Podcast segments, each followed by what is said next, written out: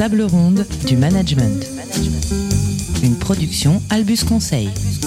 Bienvenue à tous dans la table ronde du management, le podcast en quête des solutions simples pour vos problèmes compliqués. Qu'est-ce que c'est, le Graal? Vous savez pas vraiment? Et moi non plus. Et j'en ai rien à cirer. Regardez-nous. Il y en a pas deux qui ont le même âge. Pas deux qui viennent du même endroit. Des seigneurs, des chevaliers errants, des riches, des pauvres. Mais, à la table ronde, pour la première fois de toute l'histoire du peuple breton, nous cherchons la même chose. Le Graal. Merci messieurs, c'était très bien. C'était très bien. Bon, vous, vous, vous, c'était bien là-bas. Vous, c'était bien. euh, Enfin, c'est comme c'est comme ça. C'était pas mauvais, c'était très mauvais. Voilà, exactement. Alors, reprenons. On dit 7. Hop. Alors. Salut Pat Salut Camille. Alors aujourd'hui on va, on va vous faire un nouvel épisode sur un thème un peu particulier qui peut avoir des, des allures de thème un peu même philosophique. Ouais, c'est presque un, un épisode un peu somme parce que euh, on est à un moment, on enregistre à un moment où on semble être en déconfinement et peut-être celui-là un peu plus fort et un peu plus long que tous on les espère autres. parce que c'est vrai que on a l'impression quand même de, on a des vagues impressions de bis repetita quand même. On a ces impressions là. Bon, on peut imaginer qu'avec le vaccin et tout ça, ce sont un peu différents. On va pas, en tout cas, on va partir du principe que, euh, comme on le disait dans nos dans nos vœux, tu te rappelles en début d'année avec Jérôme, la question euh, elle est pas elle est pas tellement de ce qu'on a fait en 2020 et pendant tout, tout le cœur de cette crise où en gros on a fait ce qu'on a pu elle est euh, la question elle est de qu'est-ce qu'on a fait qu'est-ce qu'on va faire maintenant qu'est-ce qu'on fait en 2021 et les années qui suivent Ouais, en cette période de, de, de tempête qui s'apaise quand même. oui en tout cas on sent qu'on passe à quelque chose d'autre même s'il y aura peut-être des rechutes euh, à l'automne ou je ne sais quand mais probable quelques perturbations météorologiques. Euh, effectivement, alors nous, ce qu'on se dit, donc du, coup partant de partant ça, c'est que un, nouveau monde euh, semble arriver. Euh, Et qui dit nouveau monde dit aussi peut-être, on espère cortège de grands changements et de remise en question. En tout cas, c'est ce qu'on espérait. Et on parle au passé parce que finalement, on se posait la question nous avec Patrick et on se dit mais est-ce qu'on constate de vrais changements? En profondeur dans les entreprises ou des volontés de vrais changements et quand on parle de vrais changements, on parle pas de nouvelles politiques de travail à distance. Bien sûr que ça a été dans tous les esprits que c'était à faire, mais nous, on parle plus de de vrais modèles de changement économique, peut-être de meilleure répartition des richesses, peut-être de nouveaux modèles de management, de comment on remet vraiment l'individu au centre, comment vraiment on change les choses, comment on prend des grands virages. Ouais, et alors c'est peut-être un peu mon côté un peu provoque, mais moi souvent quand on me demande qu'est-ce qu'a changé le Covid euh, sur la façon de fonctionner des, entreprises et des organisations, en général moi je réponds rien. Alors pourquoi je réponds ça au-delà du côté un peu provoque, c'est que il me semble que la façon dont on dessine les projets aujourd'hui, donc la façon dont on dessine l'avenir des entreprises aujourd'hui, est strictement la même de la façon dont on le dessinait il y a 4 ou 5 ans. Et les projets sur lesquels on est consulté sont strictement les mêmes. Et, ça, et je suis pas en train de dire qu'ils sont tous mauvais. Je suis en train de dire qu'ils sont pareils. C'est-à-dire que j'ai une répartition entre des gens qui étaient vertueux avant et qui le sont toujours, peut-être un petit peu plus, un petit peu moins, mais en tout cas qui le sont toujours et qui font des projets vertueux. Des gens qui étaient un peu cyniques avant et qui le sont toujours et qui font des projets assez cyniques. Il y, a des, il y avait des projets euh, de enfin, super court terme, il y en a toujours plein. Et en gros, je ne sens pas, moi, dans les dizaines de projets que nous, sur lesquels on est consulté, qu'on gagne ou qu'on gagne pas, ou sur les projets sur lesquels sont consultés nos confrères, je ne sens, je ne sens pas un changement historique. Pour moi, on est dans la même chose, avec peut-être des petites différences de degrés, mais rien d'extraordinaire. Ouais, en tout cas, c'est ça. Pas de, pas de grand virage, comme on, comme on disait. Et moi, j'ai surtout l'impression qu'en fait, ceux qui ont changé, c'est les individus. Les individus, mais pas forcément par rapport à leur entreprise et quoique, mais plutôt dans leur façon de voir les choses. Euh, on se le disait, on s'est tous dit, le Covid nous a, euh, nous a soit mis sur pause, soit a créé des situations euh, cataclysmiques selon, selon comment on l'a, comment on l'a vécu.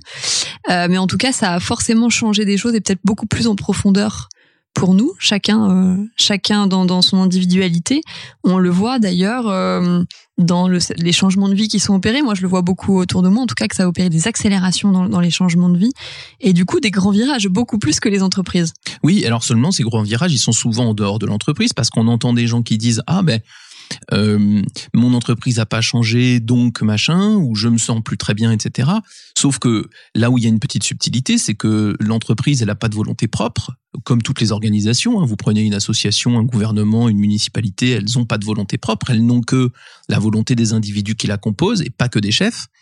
Et donc, euh, c'est de ça dont on a envie de vous parler aujourd'hui, c'est que en fait, si on attend, c'est le début du complotisme, hein, si on attend que quelqu'un ou que je ne sais quel président euh, fasse changer la société, bah on va attendre longtemps parce que Dieu soit loué, un homme tout seul n'a pas la possibilité de faire changer une société. C'est à chacun des individus, chacun dans leur responsabilité, de faire changer leur euh, leur euh, leur comportement et d'entraîner autour d'eux euh, les gens qui vont bouger. Et c'est pour ça qu'aujourd'hui on a un, épisode où on va se poser la question de comment est-ce que vous pouvez à votre niveau et quel que soit votre niveau proposer un changement qui, à notre avis, est une rupture de style qui aura été favorisé par le Covid, mais qu'on aurait pu faire bien avant. Ouais. Et d'ailleurs, euh, on se le disait, hein, une pandémie mondiale n'a pas réussi à faire changer les grandes entreprises. Ça nous montre quand même quelque chose, c'est que l'entreprise ou l'organisation de manière générale n'a pas de volonté propre, et donc elle est conditionnée par la volonté des individus. Et donc à un moment, il faut que celle-ci soit impulsée. Et nous, on pense qu'elle peut être impulsée par chacun d'entre nous, chacun d'entre vous. Ouais. Et moi, je trouve que c'est une bonne nouvelle, hein, parce qu'une société qui a une volonté unique, ça s'appelle Staline.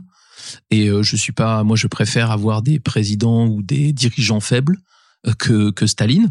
Donc moi, je trouve que c'est pas mal. Et pour commencer, nous, ça nous a fait penser à, ce qui arrive à Peter Parker euh, qui est en train de devenir Spider-Man, c'est que qu'est-ce que c'est le Covid? Qu'est-ce qu'on peut espérer de mieux? C'est que ce soit une piqûre. Alors là, pas d'araignée, mais mais peut-être de Pfizer. en tout cas, c'est une piqûre qui nous qui nous qui nous irrigue. Et comme le dit l'oncle Ben à Peter Parker, n'oublie pas, à grand pouvoir correspond grande responsabilité. Et donc la question, c'est comment est-ce qu'on va faire pour que les responsabilités que vous avez de manager opérationnel ou de dirigeant puissent être utilisées euh, de la meilleure des façons possibles? On n'a pas une réponse évidemment définitive sur la question, mais on va y réfléchir ensemble. Ouais, et donc du coup, pour, pour faire ça, on va regarder euh, ce que vous pouvez faire peut-être à différents niveaux. Alors, euh, il y avait, y avait peut-être peut-être une autre catégorisation à faire. En tout cas, nous, on a choisi quatre niveaux qui nous semblaient pertinent, on, vous laisse évidemment le, la liberté de vous ranger dans la catégorie qui vous ressemble la plus. On va commencer peut-être par le premier niveau que nous on a identifié, qui est euh, bah, je suis manager. Je suis manager euh, d'une équipe et donc euh, je vois pas forcément de levier pour faire de grands virages comme ça a priori. Oui, c'est ça. la plupart des gens qui nous écoutent, je pense, sont dans cette catégorie de managers dits opérationnels. Ça ne veut pas forcément dire qu'ils ont des toutes petites équipes. Parfois, on a des assez grosses équipes. Mais souvent, quand on discute avec vous, du coup, puisque vous nous écoutez, la réponse directe ou indirecte que vous nous faites, c'est oui, mais qu'est-ce que je peux faire moi à mon niveau? En fait, je décide pas des politiques de rémunération, je décide pas de la stratégie de l'entreprise. Moi, je suis un rouage du fonctionnement de mon industrie ou de mon service pour, pour faire fonctionner, pour avoir des résultats. Qu'est-ce que je peux faire à mon niveau? Donc, si vous vous ressentez cette euh, impuissance, euh, alors voilà ce que nous on vous propose. Exactement. Et alors nous, la chose qu'on avait sur la, dont on vous a déjà parlé, mais qui qu'on va répéter parce qu'on on sait que la répétition euh, fixe la notion, comme on dit. Non, mais mais mais blague à part, il y a quelque chose qui nous tient particulièrement à cœur et pour nous qui est un énorme virage à prendre, c'est de changer le rapport à la performance et notamment à la performance individuelle pour valoriser beaucoup plus le progrès. Et ça, pour nous, quand vous le mettez en place, parce que c'est exigeant, ça demande du temps, ça demande de l'énergie, ça demande de l'envie aussi. Ça, hum, eh ben ça prend du temps, mais surtout ça crée des, ça crée des vrais changements. Oui, puis je crois que le rapport à la performance, au fond, c'est le travail du manager chaque euh, minute ou chaque heure qu'il passe avec ses équipes, puisque en gros, si je définis le manager comme celui qui encadre une équipe afin de lui faire faire quelque chose, il est toujours dans un rapport de enfin quelle est la qualité qu'on doit produire pour être au bon niveau. Puis une fois que c'est fait c'est est-ce que ça a été fait au bon niveau etc qu'on soit contrôlant ou pas contrôlant en fait on est on est quand même garant ou responsable d'une certaine qualité ou d'un certain niveau de performance. Et donc nous il nous semble que c'est là-dessus que vous devez jouer c'est-à-dire comment vous évaluez la performance des gens avec qui vous travaillez comment vous la faites vivre au quotidien. Et comme tu dis j'ai deux façons caricaturalement j'ai deux façons de faire vivre cette performance soit je dis il faut que tu fasses telle chose à tel niveau et si c'est pas si le niveau est pas atteint bah c'était nul. C'est-à-dire un, rapport binaire à la performance. Soit j'ai un rapport à la performance qui est plus dans la durée qui est donc plus autour du progrès et des, hmm. du développement de chacun. Et on regarde beaucoup plus du coup le point de départ et le chemin parcouru que le point B. Oui, et ça peut paraître parfois contre-intuitif parce qu'on se dit bah oui, mais sauf que moi, euh, je suis engagé sur un résultat final euh, et donc euh, est-ce que est-ce que est-ce que je vais l'atteindre si je regarde pas beaucoup le point B? Ben oui, en fait, parce que le problème de, de regard sur la performance, c'est que c'est très peu efficace pour faire des pour faire faire des progrès aux gens. Donc soit vous avez une équipe de cadors où tout le monde est tout le temps au-delà de ce qu'on attend d'eux, et à ce moment-là, à la limite, ça peut aller. Mais dans la plupart des cas où vous avez des gens qui ont des niveaux de performance variables, ben euh, donc vous êtes toujours insatisfait d'une partie de votre équipe et c'est sûrement pas la meilleure façon de le motiver. Donc pour nous, il y a un vrai sujet autour de comment est-ce que j'accompagne les gens dans leur montée en performance et en gros, les progrès globaux de mon équipe vont être faits des 10% gagnés par chacun des membres de l'équipe semaine après semaine mmh. ou mois après mois. Et donc, ça veut dire arrêter de se reposer sur les 10, 20, 30% des plus performants a priori, on va dire, mm. étiquetés comme tels, euh, pour essayer d'aller chercher de la performance chez tout le monde et donc de créer des systèmes beaucoup moins manichéens et qui reposent beaucoup moins sur les IPO. Pour nous aussi, c'est aussi ça qui est euh, qui est audacieux, c'est de dire en fait on arrête, on sort nous dans notre équipe, même si elle fait 10, 20, 30 X personnes, et eh ben nous on fait ça. On, a, on sort de ce système d'étiquetage de soi-disant ceux qui sont performants parce que ça veut dire que vous oubliez tous les autres. Et tous les autres, c'est souvent beaucoup de personnes qui ont en fait du potentiel, des gisements de potentiel. Et donc de changer cette perspective en tant que manager, de se dire est-ce que mon rôle c'est quoi? C'est de valoriser, entretenir euh, ces IPO ou est-ce que c'est d'aller développer tous ces gens que peut-être peu de personnes ont regardé avant moi? Exactement. Et ça, ça fait des changements de comportement qui sont tout bêtes. Par exemple, je vais féliciter des gens même s'ils n'ont pas atteint leurs objectifs, mais parce que ils ont fait mieux que la dernière fois, parce qu'ils ont fait un effort pour faire un peu différemment, parce que ils se sont donné du mal pour ne pas tomber dans un travers habituel, etc., etc. Et le fait de féliciter ça, de mettre en valeur ça, eh ben vous allez générer effectivement, comme tu dis, vous allez générer des, des progrès à l'intérieur de gisements qui sont aujourd'hui très peu exploités. Et alors pourquoi nous on pense que c'est que c'est un peu transgressif? On vous disait tout à l'heure arrêtons d'être sages dans le système. Euh, pour nous derrière, derrière il y a cette idée de transgression qui nous tient particulièrement à cœur. Donc ça veut pas dire être complètement anarchiste rebelle dans le système. Hein. il y a différents degrés de transgression. Mais euh, là ce qui nous paraît intéressant c'est encore plus dans le contexte actuel, c'est que de faire ça ça veut dire allonger le temps et d'aller contre les injonctions qu'on entend de toutes parts euh, au court-termisme. Et notamment, vous avez remarqué sûrement dans la période euh, Covid, euh, pré-sortie de Covid, on espère, euh, où on entend beaucoup ce truc de il faut rattraper le temps perdu, il faut rattraper le chiffre d'affaires qu'on n'a pas fait, il faut rattraper, il faut rattraper, il faut rattraper. Mais en fait, sortons de ça, en fait. Sortons de cette précipitation, de cette encore plus accélération des choses. On en avait déjà tellement marre avant. Oui, oui, je suis d'accord avec toi. Moi, je pense que c'est une rupture majeure. Et d'ailleurs, je me faisais une réflexion il y a quelques jours qui va dans ce sens-là. C'est que je me rends compte que depuis des années, et moi, moi le premier, je l'ai fait plein de fois, c'est que on prenait toujours comme modèle de, de performance pour, pour euh, comme image pour expliquer aux managers comment ils devaient manager leurs équipes des, des modèles du sport de haut niveau. Et même quand tu prends le rugby avec ses soi-disant valeurs de solidarité, tu te retrouves quand même à poser sur les gens des niveaux de performance qui sont quasi surhumains. Le sport de haut niveau, c'est quelque chose qui, même quand on est dans du sport co avec beaucoup de solidarité, prône plus que le dépassement de soi, prône la, presque la mise en danger personnelle.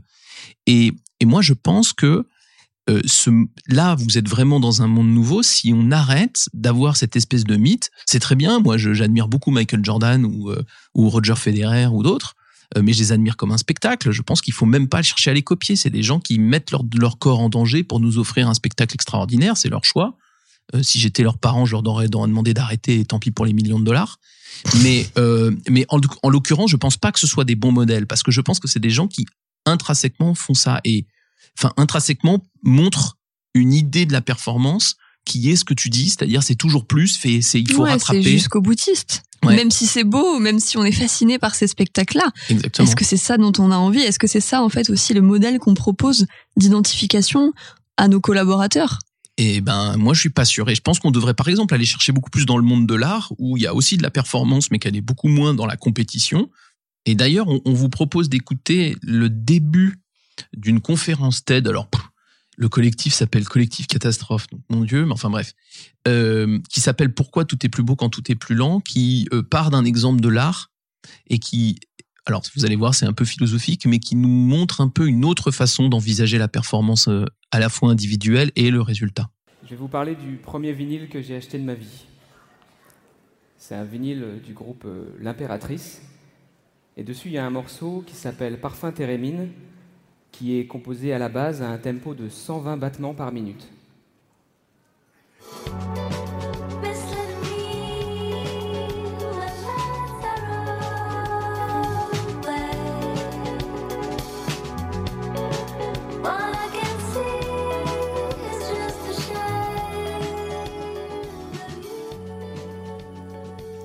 Alors, la première fois que je l'ai écouté sur ma platine vinyle, euh, je ne savais pas m'en servir. Et j'ai malencontreusement réglé la mauvaise vitesse de lecture. Du coup, le morceau est passé au ralenti et c'est plutôt ça que j'ai entendu.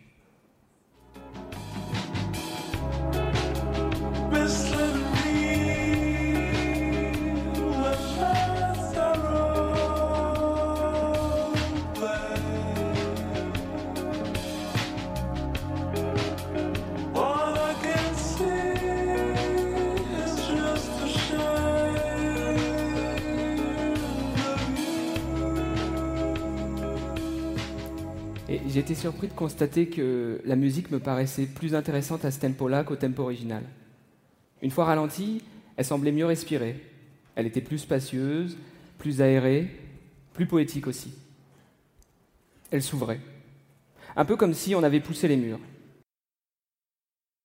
Tu vois, moi, je, je me bats au quotidien chez mes clients pour euh, leur proposer de ralentir. Je trouve qu'ils travaillent trop, mais vraiment beaucoup trop et que du coup, il leur manque les mots que, que vient de dire ce, ce bonhomme, hein, dont on dit, dont il dit pas son nom, hein, donc je, je, je sais pas vous dire comment il s'appelle. Mais euh, il manque ça de cette espèce d'ouverture, de respiration. Et en fait, là où c'est une grande rupture, c'est qu'en allant moins vite, on va faire des choses plus belles en fait. Ouais. Et plus belle, ça veut pas dire moins performante. Souvent, Non. ça peut même vouloir dire plus performante. Exactement. Au final. ouais. Ouais, ouais. Mais c'est vrai que peut-être que si on lâche d'ailleurs cet objectif-là, euh, qui peut paraître un peu ésotérique, hein, quand si vous nous écoutez et que vous êtes euh, justement en proie à beaucoup d'injonctions euh, business, et ça doit sûrement être le cas, ça peut paraître ésotérique. Mais nous, on pense vraiment pas, et on a vu, on a plein d'équipes d'ailleurs qui ont lâché un moment cet objectif de performance, et bizarrement, elle est, celle, celle cette dernière est revenue beaucoup plus fort. Exactement. Et toujours pour prendre l'art, euh, moi je suis euh, fa- fasciné. euh, j'ai pas mal re- regardé de, de reportages sur les auteurs, tu sais, les écrivains. Et euh, c'est François Bunel qui fait ça. Il a fait des carnets de voyage où il allait rencontrer Ouais. les écrivains. Il l'a fait aux US et puis il l'a fait en, en Angleterre. C'est passionnant, je vous recommande. Et ce qui est rigolo quand tu vois les écrivains qui parlent, des écrivains performants, hein, des écrivains à succès, qui parlent de leur façon d'écrire, bah, bizarrement, il y a des gens qui ont besoin d'écrire des dizaines et des dizaines de pages par jour. Et puis il y a des gens qui ont besoin d'arrêter pendant neuf mois, puis après ils vont sortir leur livre, en le, en le, il va, le livre va être euh, expulsé quasiment en, en deux semaines, mais parce qu'ils ont fait neuf mois de, de break. Et en fait, ce qui est intéressant quand on va regarder l'art plutôt que le sport, par exemple, c'est qu'on va se rendre compte que les modèles de performance sont beaucoup plus variés. Parce que le sport, bah, il faut travailler le corps et si tu t'arrêtes pendant neuf, si tu t'arrêtes pendant neuf mois, Ouais, tu peux pas faire de break. spoiler alerte, tu vas être nul. Euh, mais par contre, le l'art, ça dépend des gens. Il y en a qui ont besoin de travailler beaucoup, il y en a qui vont qui vont travailler beaucoup moins, qui ont besoin de plus se ressourcer. Et ce que je trouve intéressant, c'est de se dire au fond, en ralentissant, on va permettre aux gens d'être plus proches de leur manière d'être performants. C'est souvent plus lent que ce qu'on fait parce que là c'est complètement frénétique, donc voilà. Mais ça va être plus proche de leur façon de, de fonctionner et du coup, on va tirer plus de chacun et du coup, on va avoir in fine des meilleurs résultats. Mais c'est un pari qui, au moment où on le prend, est une énorme rupture. hein. Je pense que si vous l'écoutez, vous dites, bah oui, c'est complètement taré. Bah non, en fait, c'est s'adapter aux, aux forces des gens et pas à leur, euh, et pas à ce qu'on imagine être la perf. D'ailleurs, je me demande si même dans le modèle du sport, il n'y en a pas quelques-uns des Agassi ou des Tiger Woods qui ont pris le temps de reconstruire certains gestes ou qui ont pris le temps. Ouais, je, je, peut-être que je me lance dans des exemples que Non, je mais- mal, mais il me, il me semble qu'il y en a.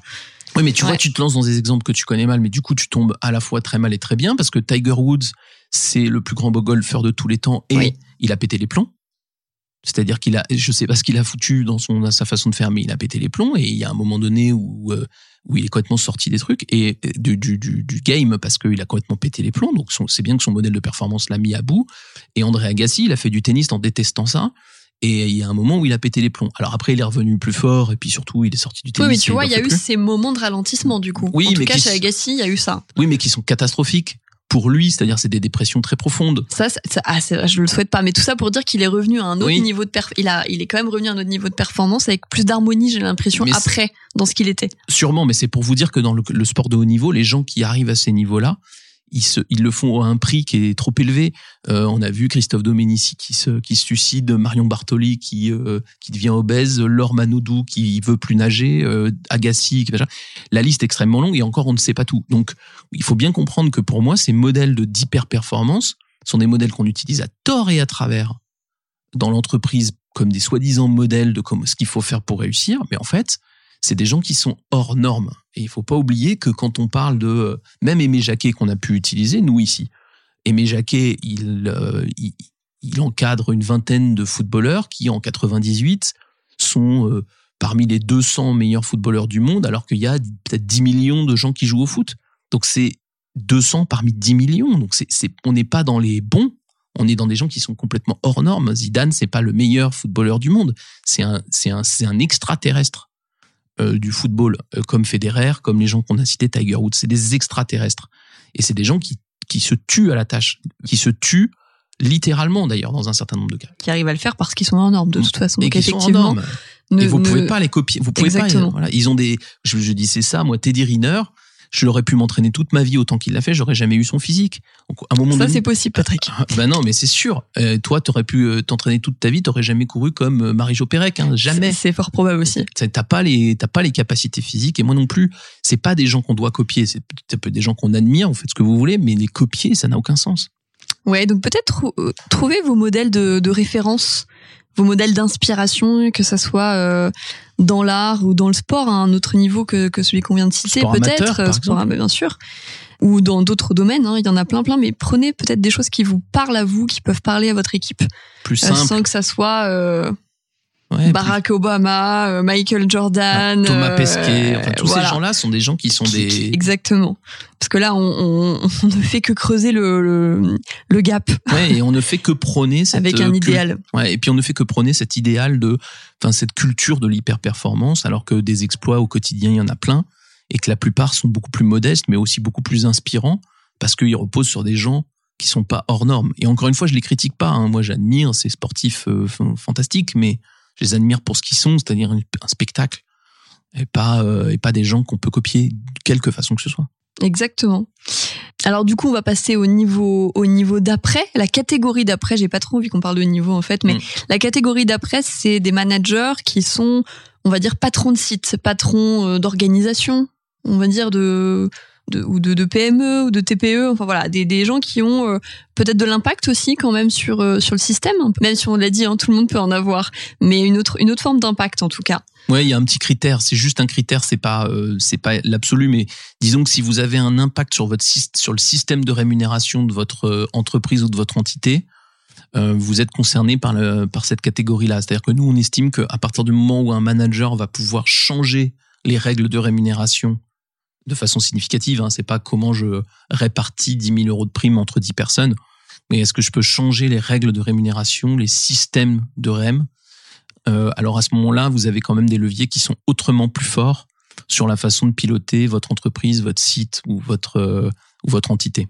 Ouais, exactement. Et puis là, on parle encore de, de, de systèmes qui peuvent arbitrer parfois entre le court et le, long terme. hein. Donc, on revient encore à cette injonction euh, du court-termisme qui, fait faire des choses parfois qui n'ont d'ailleurs aucun sens.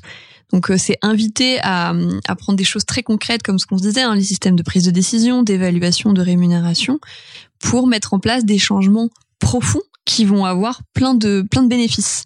Oui, et typiquement, euh, j'avais écrit un article il y a quelque temps. Je ne sais pas si tu te souviens sur l'absurdité des rémunérations variables individuelles. Euh, pourquoi absurdité? Bah, Parce que pour faire le lien avec ce qu'on avait dit sur le, su- le- le sport euh, de haut niveau, ça génère, que vous le vouliez ou non, des compétitions entre les gens, entre les services, entre les vendeurs, et donc y compris pour des commerciaux. Moi, je prône l'arrêt de ça. Et l'arrêt de ça, c'est un, diminuer la compétition entre les individus, deux, augmenter la solidarité entre les services, et trois, comme tu disais, privilégier le long terme euh, au court terme. puisque je vais forcément chercher à qu'est-ce qui est bon pour l'entreprise à moyen long terme pour pouvoir faire ma rémunération derrière. Et du coup, Patrick, toi qui connais bien ce sujet et je sais qu'il te tient euh, particulièrement à cœur, comment on fait si on a envie de changer la politique de rémunération, par exemple, de, sa boîte, de son organisation, de sa BU, selon, euh, selon le manager que vous êtes Qu'est-ce que, comment on fait ça pour passer d'un système individuel et je vais prendre un cas où c'est particulièrement très ancré. Comment tu fais toi pour dire ça y est maintenant on passe au collectif? Alors il y a deux, on va dire qu'il y a deux cas. Euh, il y a un cas où on n'est pas chez des commerciaux, il y a des cas où on est chez des commerciaux. Quand on n'est pas chez des commerciaux, je commence par un petit exemple. J'ai l'exemple de euh, L'Oréal professionnel, par exemple, qu'on connaît bien. L'Oréal professionnel, donc c'est des gens qui vendent des produits aux, aux coiffeurs, tu vois. Et il y a quelques années, ils ont décidé d'arrêter d'incentiver leurs vendeurs sur ce qu'on appelle le sell-in, c'est-à-dire sur euh, le nombre de types de produits que je pousse à un coiffeur, mais ils sont passés au sell-out, c'est-à-dire comment j'aide les coiffeurs à mieux utiliser leurs produits, c'est-à-dire qu'ils sont moins intéressés à leur propre vente, mais beaucoup plus à la santé de leurs clients.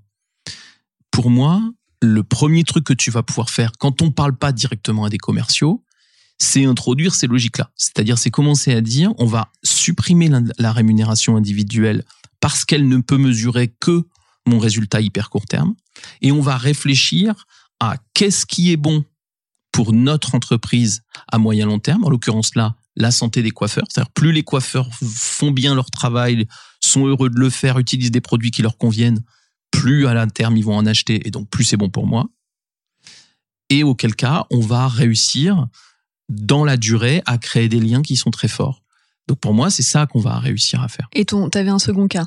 Alors le cas, le second cas, évidemment, c'est le cas des commerciaux. Alors pourquoi C'est à la fois totalement identique et un peu différent. Totalement identique parce que ça va être les mêmes leviers. Euh, là, tu sais que moi, euh, je, ma femme est commerciale, hein, elle, euh, elle travaille dans ce dans ce métier-là. Dans le whisky. Dans le ça, whisky. je dis rien. dans le whisky, évidemment. oui. C'est ce qui nous, qui nous d'ailleurs nous permet d'avoir beaucoup d'amis. Et donc du coup, euh, par exemple, elle, euh, suit assez peu les consignes de vente de produits, mais par contre, elle est passionnée pistes auxquelles elle vend, euh, elle vend ses produits. Et l'expérience montre que elle arrive à fidéliser des clients qui a priori n'avaient pas du tout envie de travailler avec sa boîte parce que à terme, au bout d'un moment, ces gens-là comprennent que que Jeanne est là pour les aider et pas pour leur refourguer euh, ses merdes en gros quoi. Et donc ça, ça fonctionne assez bien. Mais seulement le truc, c'est que du coup, faut renon- renoncer en partie à de la rémunération variable. Et ça, c'est difficile pour les commerciaux parce que les commerciaux, ils ont été tellement picousés à ça. Oui, beaucoup de boîtes en font d'ailleurs le driver principal. Euh, et, et il me semble presque créer des compétitions euh, qui passent de saine compétition à compétition quand même qui devient malsaine. On est d'accord? Qui devient carrément malsaine. Et d'ailleurs, euh, moi, je, pour travailler avec des, des vendeurs de, de voitures actuellement. Alors là, on est au bout du bout, c'est-à-dire qu'on est avec sur des gens qui, à mon avis, ne vendent plus des voitures. Ils cherchent des primes. C'est-à-dire que c'est des chasseurs de primes. C'est-à-dire Mm. en gros, quand ils voient un client, ils se demandent pas quelle, de quelle voiture a besoin ce client. Ils se demandent comment je vais faire pour lui vendre l'option sur laquelle j'ai une grosse prime. Donc pour moi, il y a un vrai problème là-dessus.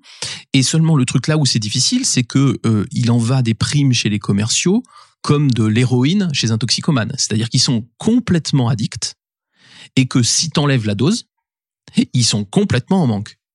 Et donc, et en manque violent. C'est-à-dire qu'effectivement, moi, je ne crois pas à la rémunération comme système de motivation, mais je vois bien que quand tu l'as fait pendant des années, t'es complètement dépendant et t'es complètement addict. Et donc, si tu l'enlèves, t'as des départs. Donc là où ça devient compliqué, et là où effectivement je, je reconnais que pour les commerciaux, il faut avoir le- l'estomac bien accroché, c'est que il faut casser ça. Parce que euh, comme un héroïnomane, il faut l'aider à se désintoxiquer. Mais on est bien dans un travail de désintoxication qu'il faut faire pour l'entreprise et pour ses salariés parce que c'est complètement pervers. C'est pervers pour tout le monde. C'est-à-dire qu'on est en dehors du monde, on est en dehors des réalités, on arrête de vendre des produits à des clients qu'on a besoin, on cherche à vendre, à chercher. et, et du coup, on est moins bon en plus. À un moment, ça marche plus. J'ai l'impression qu'on est en train quand même d'entrer dans un monde où le consommateur voit bien à un moment en plus qu'on te vend un produit auquel on ne croit pas. Alors, Tu je vois pense, je oui, crois. je Enfin, en tout cas, moi, je suis en tout cas sensible euh, en tant que consommatrice à ça, et je pense qu'on est plein à l'être. Ouais, ouais, c'était le sketch des inconnus. Tiens, on va vous remettre un petit extrait. Ou alors, madame, je peux vous proposer le réfrigérateur doté du système de drainage pour les écoulements, étagère modulable, clayette, compartiment en congélation, capacité 3 litres, madame, j'ai le même à la maison.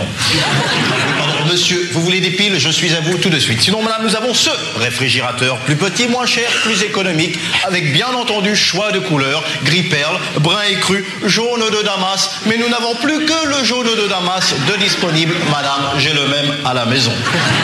Pardon, madame, vous voulez réfléchir, en discuter avec votre mari, il hésite, je le comprends, j'ai le même à la maison. Oui, pardon monsieur. Oui, nous avons des piles. Effectivement, nous avons des piles, mais à notre succursale de la Villette, qui n'ouvrira seulement que l'année prochaine. Voilà. Monsieur, oui, j'ai une tête à claque, j'ai la même à la maison. Euh, où euh, en gros le, le vendeur nous dit tout le temps j'ai le même à la maison et c'est très drôle dans le sketch des inconnus mais c'est un problème de crédibilité c'est que le vendeur il ne fait que te vendre ce qu'il a envie de te vendre plutôt que de te vendre ce dont tu as besoin. Donc là il y a vraiment un problème qui est je suis pas du tout sûr que ça fonctionne. Euh, j'ai posé la question des dirigeants de ces vendeurs de voitures. Je lui ai demandé est-ce que tu es sûr que le vendeur le le mieux payé est aussi le meilleur? Il m'a dit oui il est sûr de lui. Ça fait 20 ans qu'il n'a pas essayé de faire autrement mais il est sûr de lui. Donc moi, je pense qu'il y a vraiment un sujet dans, dans ces univers de Oui, mais vente. du coup, ça veut dire quoi meilleur? Oui, c'est ça. c'est mais ça la question. C'est ça. Et puis je suis même pas sûr qu'il vendrait pas plus de voitures en faisant autrement. hein. Mais le truc, c'est que au- aujourd'hui, là, chez les commerciaux, on est dans un système d'addiction forte. Donc bien sûr que les mêmes systèmes que L'Oréal sont tout à Quand fait tu dis addiction forte, pour être bien sûr, hein, pour, pour ceux qui nous écoutent, c'est addiction forte à de la rémunération variable individuelle. Ouais, individuel et court terme. C'est-à-dire, euh, je te dis que tu dois vendre euh, plutôt des voitures rouges que des voitures bleues parce qu'on marge plus sur les voitures rouges que les voitures bleues, parce que la peinture rouge nous coûte moins cher, mais on la vend plus cher. Et donc, vends des voitures rouges. Et tu vas vendre des voitures rouges. Mais euh, à un moment donné, ton client, il faut quand même lui demander la couleur de la bagnole qu'il veut, tu vois. Et donc, je pense que t'en vends plus, en fait, si t'as pas le. Alors c'est caricatural parce que la couleur, en l'occurrence, les gens la choisissent vraiment, mais c'est quand même c'est quand même une vérité qui est est-ce que tu es sûr que tu vends bien en poussant les options sur lesquelles tu es rémunéré plutôt qu'en écoutant ton client? Donc je pense pas, en vrai. Seulement, on l'a tellement fait. Et depuis tellement d'années. Et on s'est tellement persuadé que c'était le seul et le, le meilleur système et le seul système possible qu'aujourd'hui, arrêter est extrêmement, extrêmement, extrêmement difficile. Donc c'est pour ça que je les mets un peu à part. Je les mets pas à part dans le but. Je pense qu'ils peuvent faire la même chose que L'Oréal euh, professionnel. Ou d'autres. Hein. Ou d'autres, oui, Mm. mais c'est l'exemple que j'ai pris. Ouais, tout à fait. En revanche, je pense que la désintoxication euh, sera difficile et que donc le projet de transformation doit en tenir compte. Néanmoins, si vous êtes patron d'une équipe commerciale, eh ben allons-y. Et j'en connais qui l'ont fait. hein. Euh, moi, j'ai accompagné chez Dior Parfum des gens qui l'ont fait d'enlever ça hein, ou de le diminuer énormément. Et ça fonctionne. Par contre, il faut y aller avec une méthode et, et on fait une cure de désintoxication, on le fait pas d'un seul coup. hein. Mm. Sinon, les gens, ils sont euh, en PLS et en sueur au fond de leur truc et ça marche pas Ouais. du tout. hein. Donc, euh, il faut, il faut faire autrement. Bah écoute, très clair. Merci, euh, merci Patrick pour ça. Donc ça nous donne aussi en plus un exemple très concret de ce qui est possible de faire. On va peut-être pas euh, s'étaler un peu plus sur d'autres euh, sur d'autres systèmes parce que peut-être qu'on fera un autre podcast euh, Mm. dédié uniquement à ça, mais on peut le faire aussi sur des systèmes d'évaluation par exemple aussi. Euh, Où là, on change aussi complètement le système. Alors encore plus en lien peut-être avec le premier point sur ce rapport à la performance individuelle. Euh, nous, on voit hein, des aberrations d'ailleurs au quotidien qui sont faites sur les sur les évaluations des collaborateurs et la façon dont c'est fait. Euh, donc voilà, donc ça, il y a plein de choses à faire sur la façon dont on prend les décisions aussi. On n'en parle pas parce que ça, c'est un vaste sujet. Ça nous donne d'ailleurs, en, en parlant, je me dis, il faudrait qu'on fasse peut-être un podcast là-dessus sur la façon dont, les décisions sont prises en entreprise. Voilà, en tout cas, encore une fois, nous, ce qu'on vous dit, c'est emparez-vous de certains sujets qui vont avoir des impacts concrets pour mettre en place des, des, changements qui font prendre des virages à vos équipes, quoi. Et pourquoi c'est une rupture de faire ça? Ben, C'est une rupture parce que, en fait, à partir du moment où on va avoir ce genre de changement, c'est là qu'on va pouvoir, par exemple, changer le rapport à la surconsommation. C'est-à-dire qu'aujourd'hui, tu vois, par exemple, le fameux monde d'après dont on parlait il y a un an, c'était faut qu'on arrête de consommer comme des débiles, etc., etc. Sauf que si toutes les entreprises n'ont des systèmes de REM qui sont que liés au volume de vente, mais à un moment donné, euh, faut pas être bête. En fait, les vendeurs ils vont essayer de vendre le plus possible, les marketeurs ils vont essayer de vendre le plus possible, et ta rémunération, elle va toujours euh, suivre ça. Donc, il faut changer les modèles, et c'est là qu'il faut changer les modèles économiques, il faut changer les modèles dans les entreprises. C'est possible.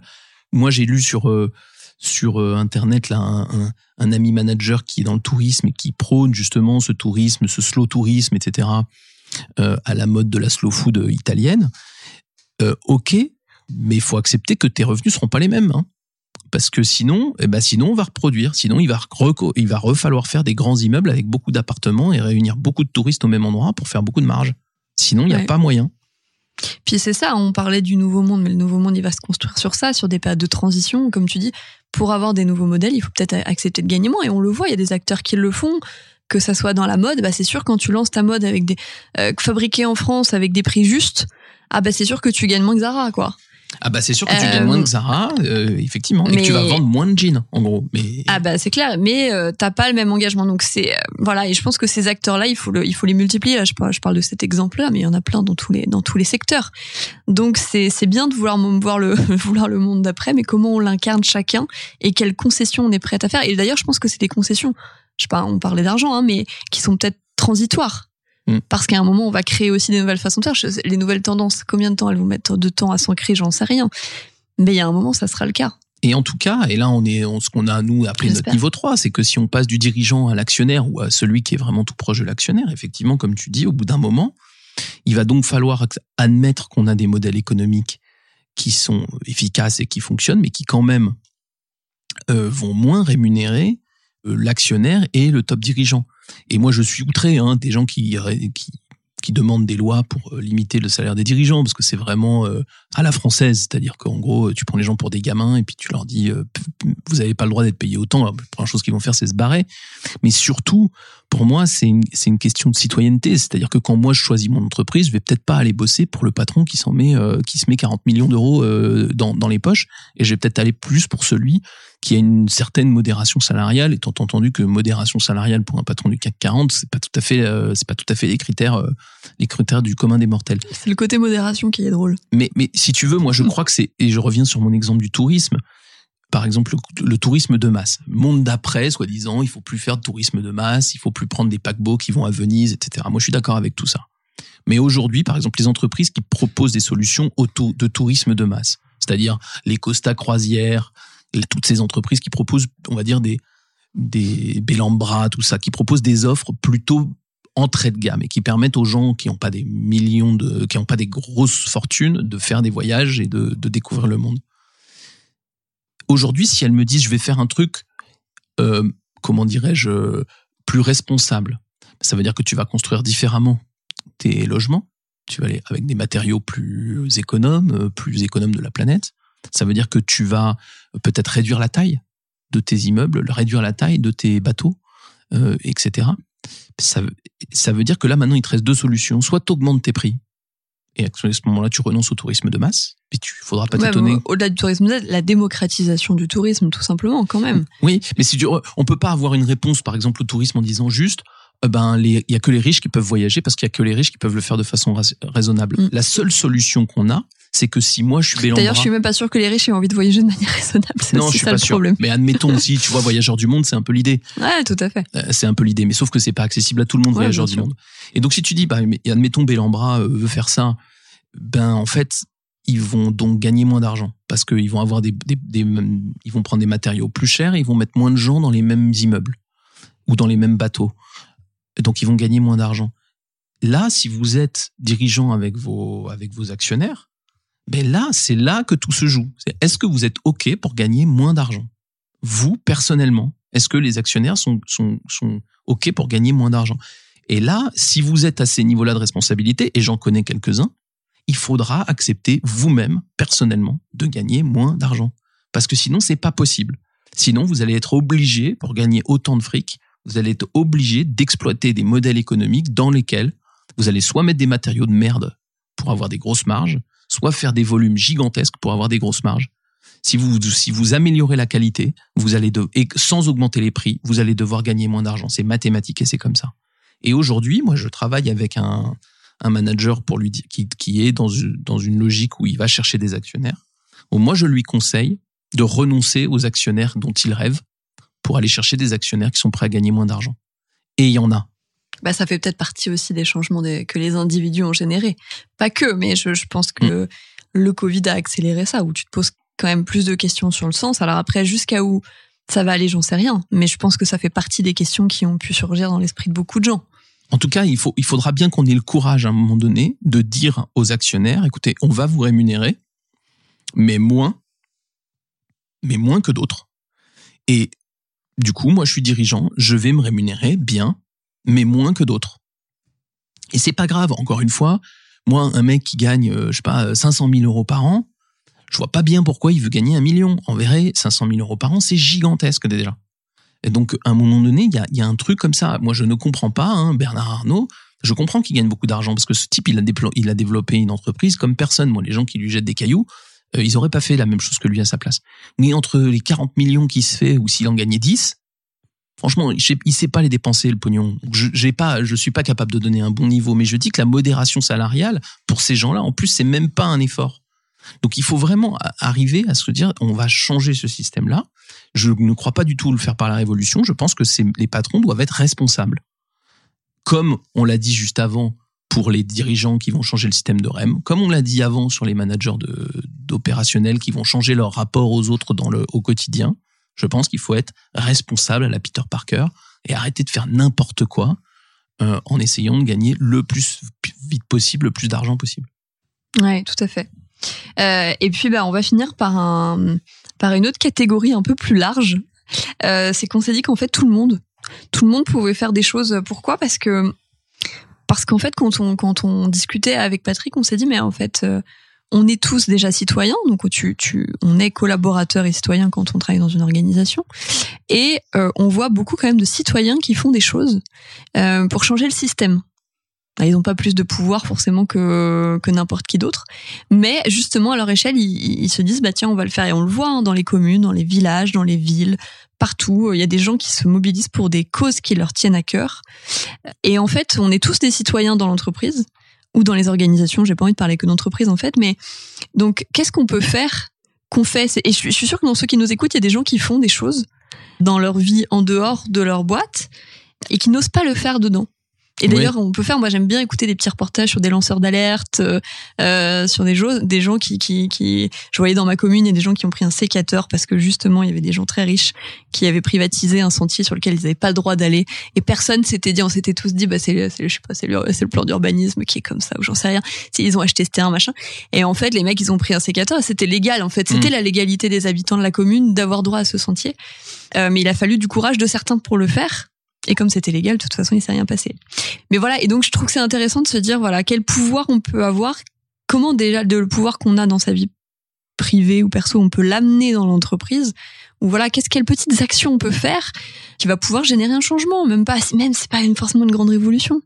Euh, moi, je trouve que d'abord, avant de dire les choses à faire, il y a des choses qu'il faut pas faire ou refuser de faire. Hein. D'abord, il y a des. Ouais, t'as raison, et, et qu'on faire notre podcast sur l'opposition aussi d'ailleurs. Exactement. Donc, tu vois, par exemple, moi, je pense à un truc sur le recrutement, et on est tous un peu acteurs du recrutement parce qu'on va on va écrire des fiches de poste, etc.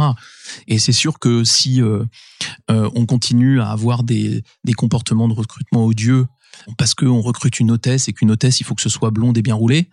Euh, bon bah là c'est la catastrophe et en fait ça ça dépend pas ça ça existe encore malheureusement oui hein mais c'est mais ça dépend pas ça dépend pas du système c'est-à-dire que ça dépend pas ça dépend souvent du mec qui trie les CV au départ. Euh, ça dépend de est-ce qu'ils gardent que les euh, jeunes femmes blondes euh, et jeunes et bien roulées ou est-ce qu'ils ils regardent autre chose.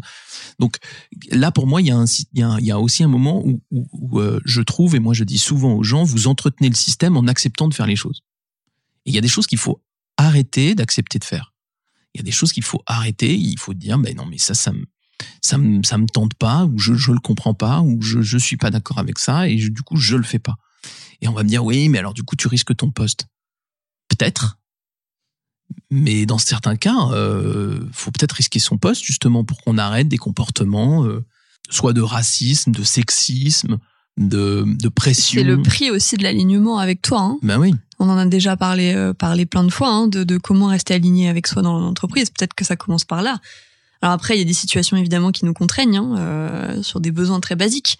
Euh, donc de perdre son poste n'est pas toujours facile, mais je pense que parfois on voit plus, on fantasme aussi beaucoup les risques. Exactement. Je suis pas sûr qu'on le perde à chaque fois. Moi, j'ai l'impression, pour prendre une, comparaison toujours un peu euh, scabreuse, mais euh, euh, j'ai l'impression qu'on est tout, on, enfin, on est très souvent collabo en faisant rien. C'est-à-dire qu'on est très souvent collabo en étant finalement passif. Il n'y a pas besoin d'être un d'être un raciste revendiqué pour contribuer à un système raciste. Donc il y a vraiment, pour moi, il y a vraiment un sujet important qui est de dire, ben oui, on ne doit pas coopérer avec des systèmes qui sont odieux. Et à notre petit niveau, il y en a, il y a plein de choses. On n'est pas obligé de le faire avec violence et détestation des autres. On peut juste dire, mais attendez, cette habitude-là, elle est problématique quand même. Et ça va être sur plein de choses. Ça va être sur plein de petites, petites, euh, de petits moments, de petits, petites remarques. Le sexisme est carrément ça. Le sexisme, il n'est pas que le fait du boss de l'entreprise qui dit bonjour mon petit euh, en lui touchant les fesses, parce que ça, ça existe presque plus, Dieu soit loué. Il est le fait de plein de petites décisions euh, ou de petites prises de position un peu rétrograde, un peu machin, qui mm. fait qu'à la fin, tu te retrouves avec un dispositif objectivement sexiste. Et ça, c'est une lutte qui n'est pas liée à juste au, qui est liée aux citoyens pour moi. Ouais. Voilà, on va peut-être conclure là-dessus en se disant que finalement, il faut peut-être qu'on regarde tous autour de nous tout ce qu'on tout ce qu'il est peut-être possible de faire et qu'on voyait pas, qu'on n'osait pas voir, euh, qu'on ose, qu'on aille chercher peut-être des gens pour le faire avec nous aussi. Hein. qu'on faire aussi la stratégie des alliés dont on a déjà parlé ensemble. Mais, euh, mais voilà, il y a sûrement beaucoup plus de choses si on veut créer euh, ce nouveau monde dont on nous a tant parlé et dont on rêve tous. Et qui n'arrivera pas si on si on ne s'y colle pas un coup. Et puis on n'est pas obligé de faire ça en étant désagréable, agressif, méchant, machin. On peut faire ça avec douceur et, et bienveillance parce qu'au fond ce système, il a ses mauvais côtés, mais il a aussi ses bons qu'on a tous un peu participé à écrire les mauvaises pages comme les bonnes et que c'est pas la peine d'aller chercher des coupables. Il n'y a pas un seul coupable de, de tout ce bordel. Euh, et d'ailleurs, il n'y a pas que du bordel, il y a des choses très bien tous les jours qui se passent dans les entreprises et dans les orgas, et c'est super. Donc, euh, c'est pas obligé, c'est pas obligatoirement un projet révolutionnaire. Ça peut être un projet très positif euh, que de que de développer cette ce non alignement avec avec le passé, quoi. Exactement. Donc voilà, arrêtez, arrêtons d'être sages soyons un peu plus transgressifs. À bientôt. Salut à tous.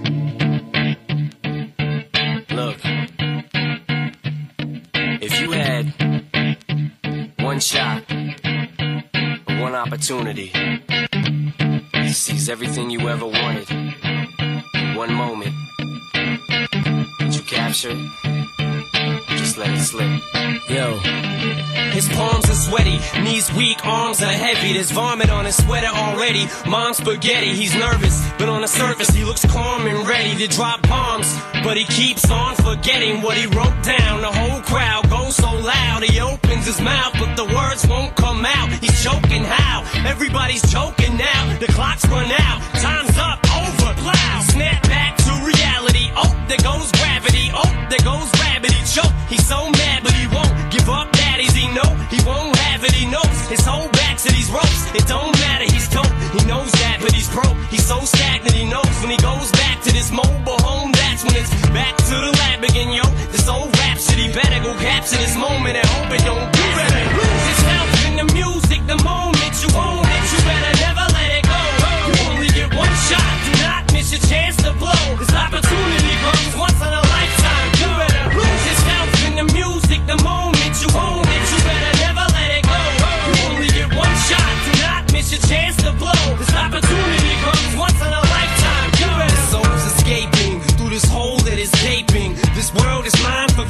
taking. Make me king as we move toward a new world order. A normal life is boring, but superstardom's close to postmortem.